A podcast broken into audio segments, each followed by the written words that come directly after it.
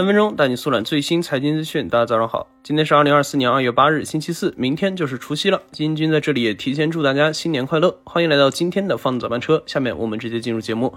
首先，我们先来听几条快讯。节前 A 股持续给大家发红包。二月七日，三大指数继续反弹，截至收盘，沪指涨百分之一点四四，站上两千八百点；深成指涨百分之二点九三，创业板指涨百分之二点三七。沪深两市成交额突破一万亿元，为二零二三年十一月二十一日以来的首次。二月七日，抖音集团 CEO 张楠宣布已辞去集团 CEO 一职，未来将把精力聚焦在剪映的发展上。剪映是一款由字节跳动开发的手机视频剪辑软件，主要面向抖音平台用户，适用于制作短视频内容。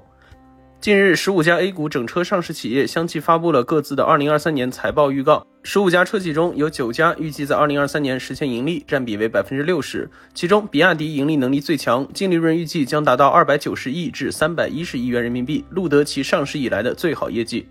好，快讯之后，今天咱来聊一聊电商平台的大乱斗。在拼多多飞速发展、市值营收屡创新高之时，老牌巨头淘宝、京东坐不住了。一场电商平台之间的拉锯战也进入到了白热化阶段。进入二零二四年，除了各家在新年这一重要时间节点激战正酣、百亿补贴满天飞外，各家的比拼也开始逐渐从台前蔓延至幕后。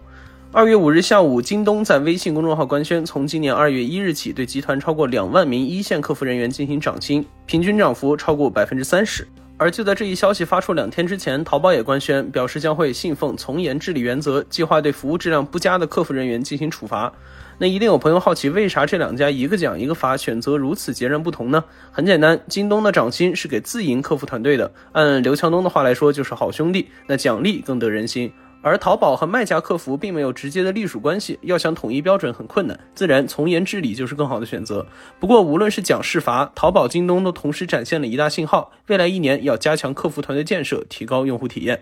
在如今消费模式改变的大环境下，用户体验已然成为了很多人选择商品时最先考虑的点。不求贵的，但求对的，不是 A 买不起，而是 B 更有性价比。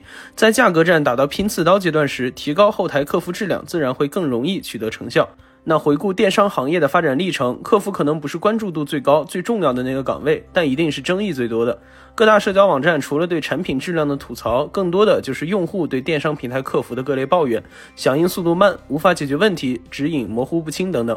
作为平台的脸面，客服的质量很大程度上就决定了用户粘性。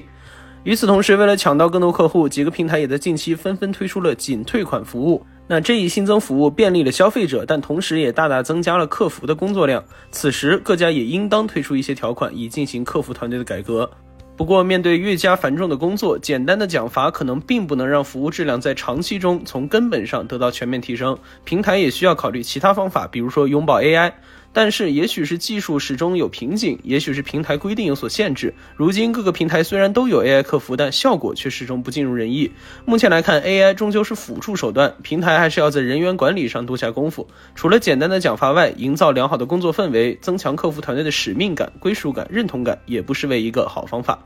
好，以上就是我们今天放早班车的全部内容，感谢您的收听。喜欢我们节目的朋友可以点个订阅，点个赞。再次祝大家度过一个美好的春节假期，我们节后再会。